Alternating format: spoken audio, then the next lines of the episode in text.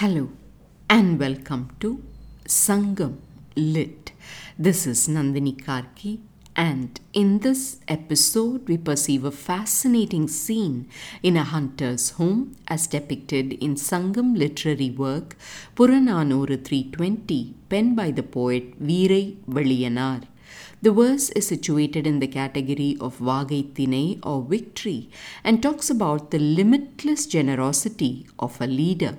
முன்றில் முன்னையொடு முசுண்டை பம்பி பந்தர் வேண்டா பலர் தூங்கு நீழல் கைமான் வேட்டுவன் கனைத்துயில் மடிந்தென பார்வை மடப்பினை தளி பிரிது ஓர் தீர் தொழில் தனிக்களை திளைத்து விளையாட இன்புறு புனர்நிலை கண்ட மனையோள் கணவன் எழுதலும் அஞ்சி கலையே பிணைவையின் தீர்தலும் அஞ்சி யாவதும் இல் வழங்காமையின் கல்லென ஒளித்து மான் அதழ் பெய்த உணங்கு தினை வல்சி காண கோழியொடு இதழ் கவர்ந்து உண்டென ஆற நெருப்பின் ஆரல் நார தடிவு ஆர்ந்திட்ட முழு வள்ளூரம் இரும்பேரொக்களொடு ஒருங்கு இனிது அருந்தி தங்கினை சென்மோ பான.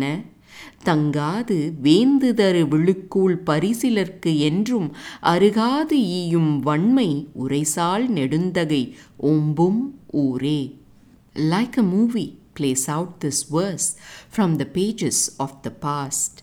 The poet's words can be translated as follows. Along with the Mungnai tree stands the Musundai creeper, removing the need for a canopy above in the front yard, providing a shade for many to sleep. Here, the elephant hunter was relishing a deep sleep and nearby, hugging a naive female deer trained as a decoy, a solitary male deer played with delight, nothing else on its mind. Seeing this happy union, the hunter's wife, fearing that her husband would rise and also worried about breaking apart the togetherness of the male and female deer, stood completely still. And so, making a loud sound, forest fowls and partridges arrived to eat the drying millet spread out on the deer's skin. Catching these birds, roasting in a sandalwood fire, a feast of huge pieces of meat has been cooked in that fragrant smoke.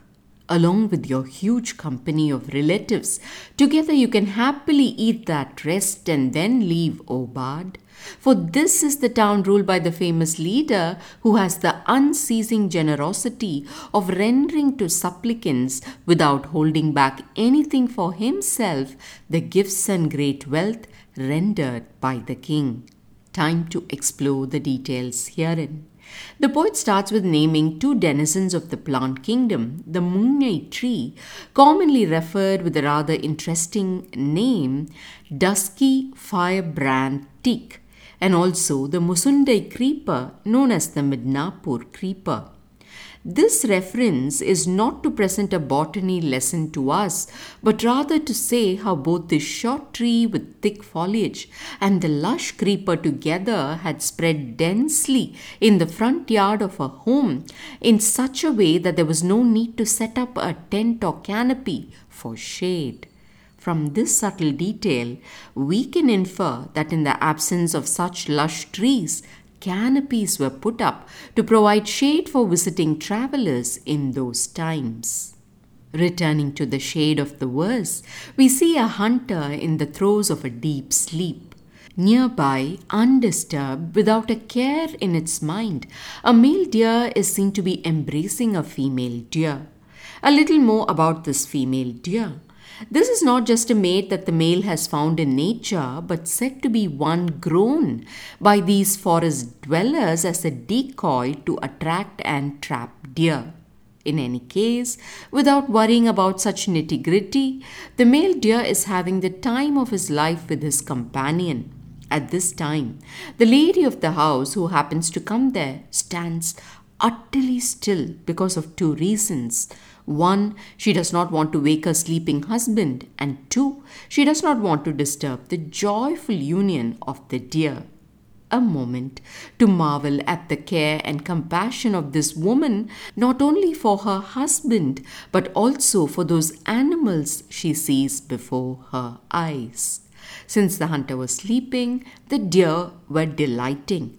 Now, since the hunter's wife stands still, various forest fowl, quails, and partridges are happily munching on the millet grains left out to dry in the front yard, not knowing the fate that awaits them. Turns out these birds will be caught and then cooked with logs of sandalwood. Yet another reference to the fact that Sangam people, especially in the Kurunji region, used the wood of sandalwood trees for cooking purposes.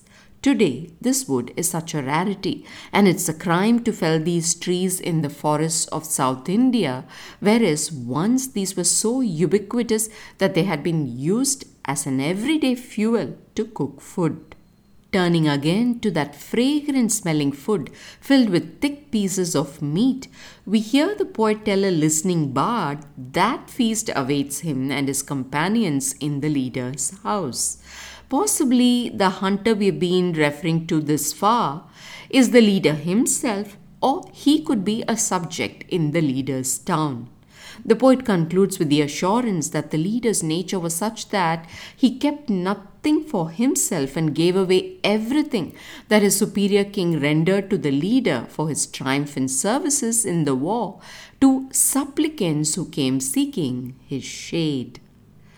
While we end at the same destination of hearing about the immense generosity of a victorious leader, what has been unique is the road we took to this point.